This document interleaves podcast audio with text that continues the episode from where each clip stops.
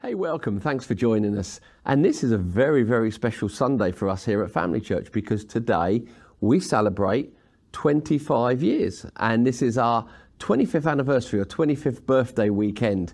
And it was 25 years ago that we first planted the church in Portsmouth. And then, obviously, from Portsmouth, we planted out. And then also now we have this online church or online community where we're just so thankful that you guys gather on a Sunday and other times when we meet and do online stuff as a part of who we are as a ministry. So, this is our birthday weekend. Happy birthday to us. So thankful for what the Lord has done over the last 25 years but I'm really, really excited concerning what he's going to do next. This morning, I want to take a moment to encourage you around your faith. And encouragement is a powerful thing. To encourage means to add courage. When people say discourage, it means to take courage away. I want to encourage your hearts today regarding faith in God. We're living in times where our faith in God is vitally important.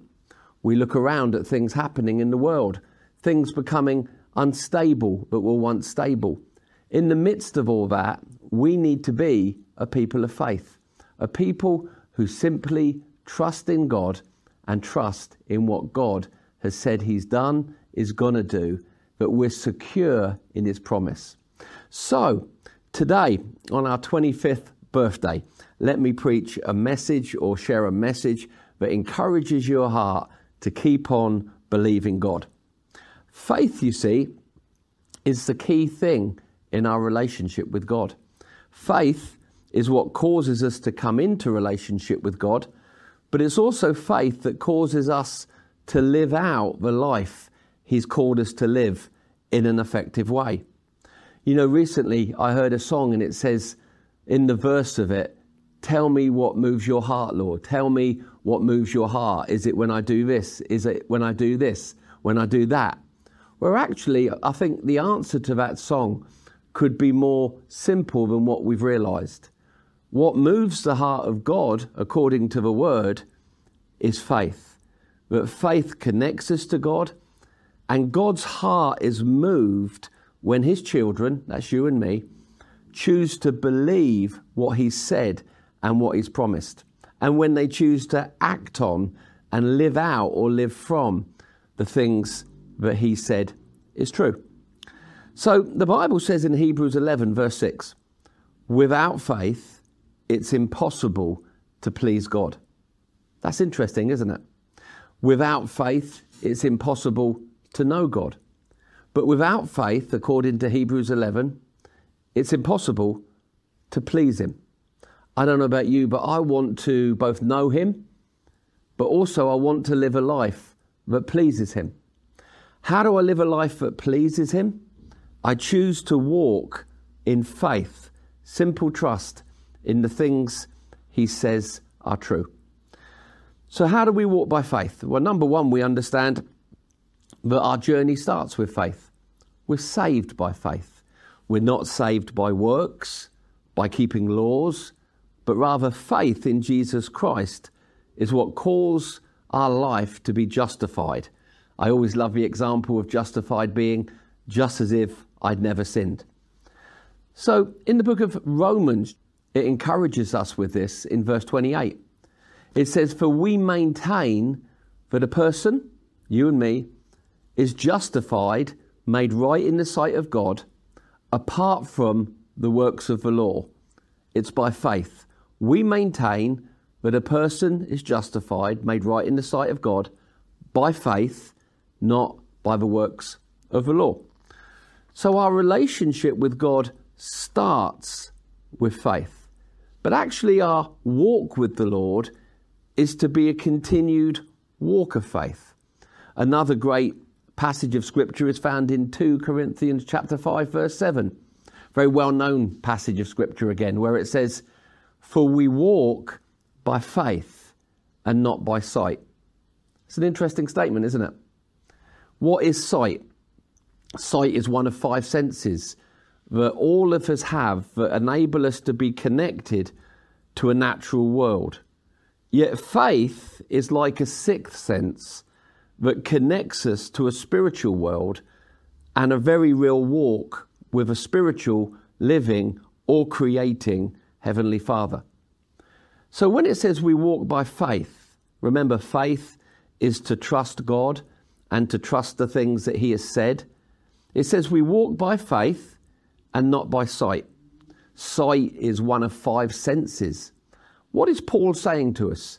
He's saying, don't let your natural senses determine in your life and in your thinking what is true or even what is real.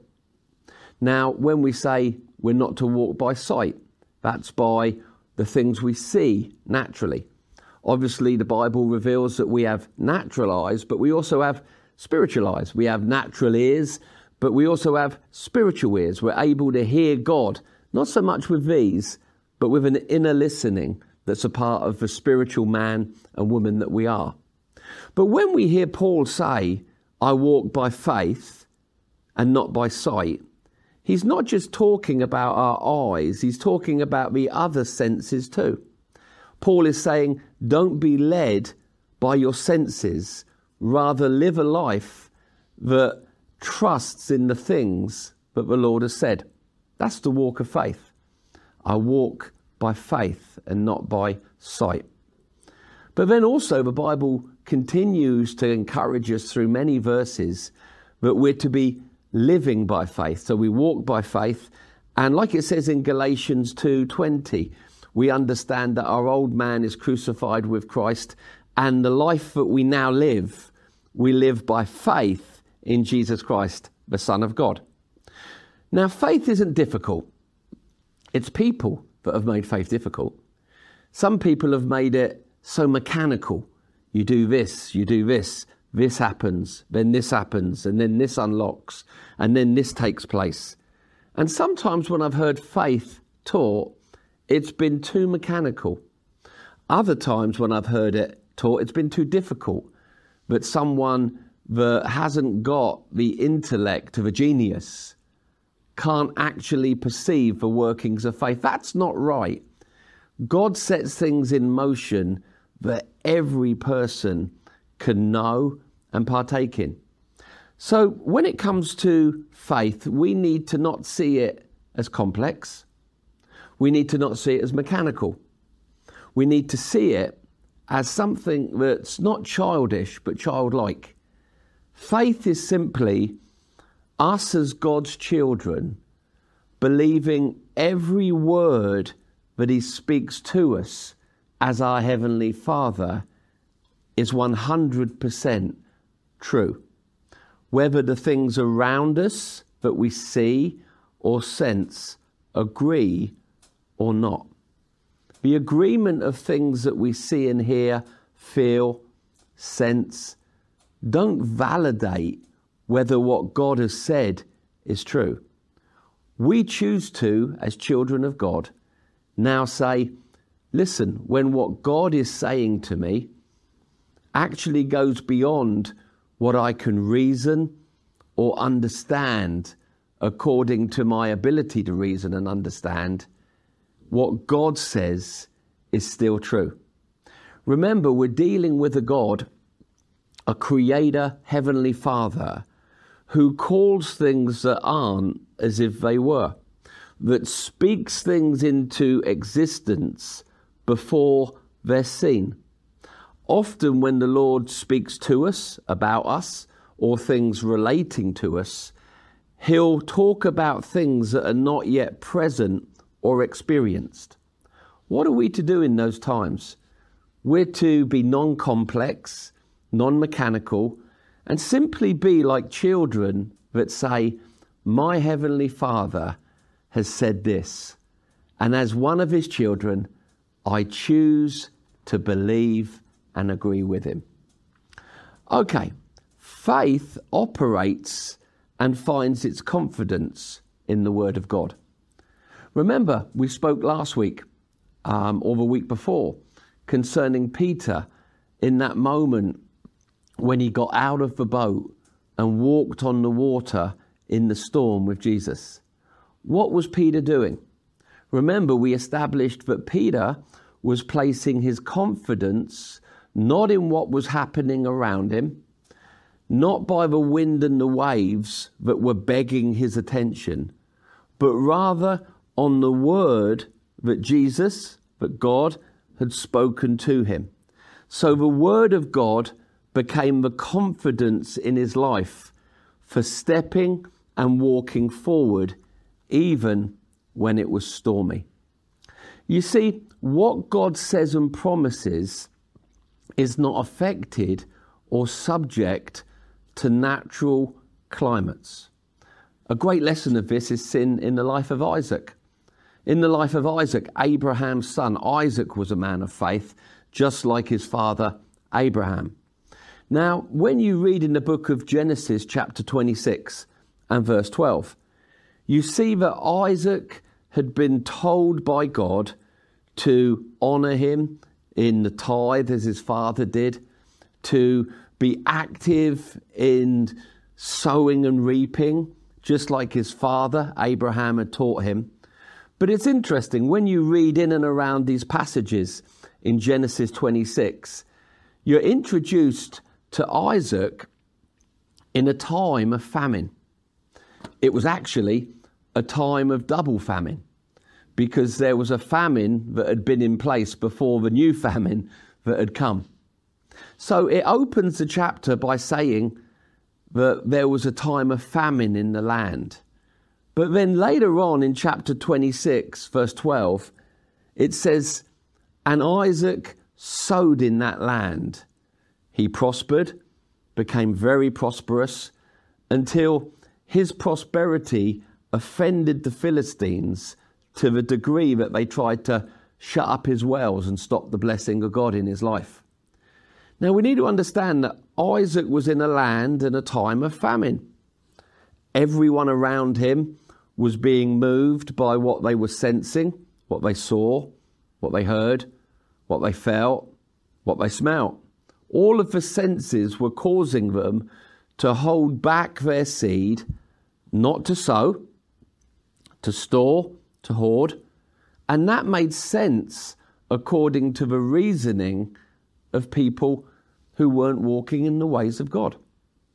But then suddenly we see Isaac, the son of Abram, take his seed and begin to sow it in a land of famine.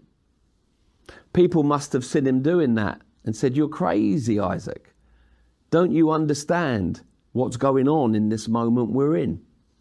But Isaac wasn't moved by the current climate that was natural.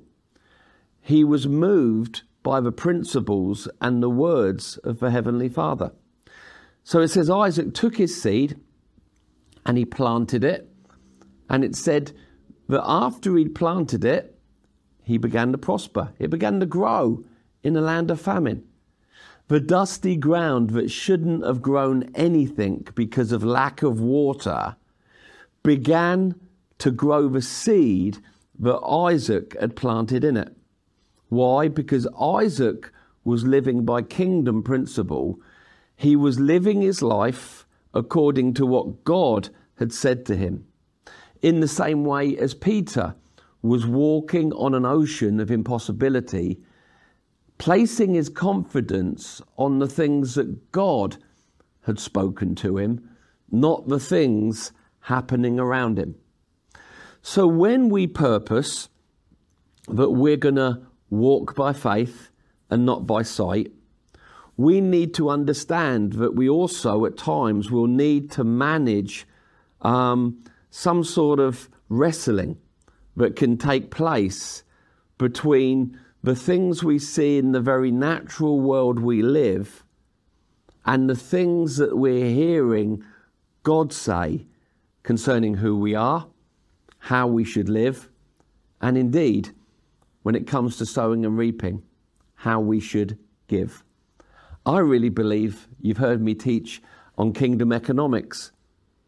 I honestly believe that the safest thing to do in a time of famine is to make sure that your tithe is before the Lord and you've got seed in the ground.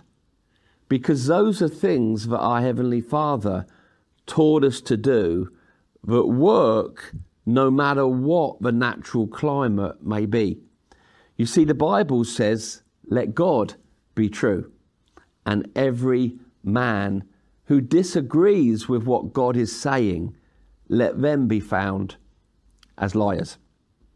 So, we've been teaching recently on how to handle our finances and navigate that section of our life through stormy seasons. We've spoken about how to manage storms, recognize where storms are coming from, address them correctly. We've noticed how to walk by faith in storms. Remember, we compared Peter walking on water to lessons that I learned from paddleboarding. If you missed any of these messages, you can go back and listen to them. They're all still there on our platforms for you to enjoy. But I want to encourage you today. I want to add courage to your heart today. No matter what's going on around you, be purposing to be living true, to be found in faith regarding the things that God is speaking to you. God's word is truth. God's promises are not subject to natural things that happen. You see, when we read through the Bible, time and time again, we see a God that stopped the sun because a battle wasn't won. We see miracles of water coming out of rocks, supernatural provision of bread appearing every morning. We see ravens coming to feed a prophet. We cross into the New Testament and we see Jesus getting a coin out of a fish's mouth taking loaves and fish and multiplying them beyond anything that was conceivable or normal. This God, this Heavenly Father that we read about in Scripture, is our Father too. Just as the people we read about were children of God, we're children of God.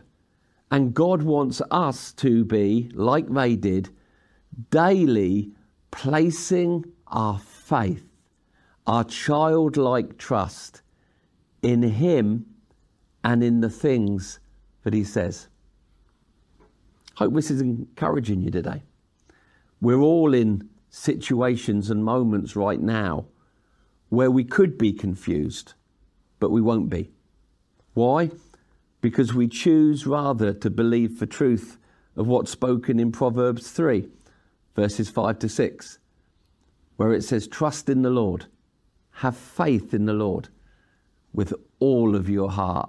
Not some of your heart, not bits of your heart, with all of your heart. But what does it say then?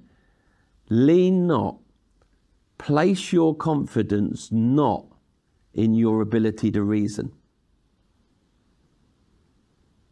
That's a good thought, isn't it? Trust in the Lord with all your heart Lean not to your own understanding. Rather, in all, not some, of your ways, acknowledge him, and he will, not might, direct your paths. So let me encourage you today, as I indeed encourage myself.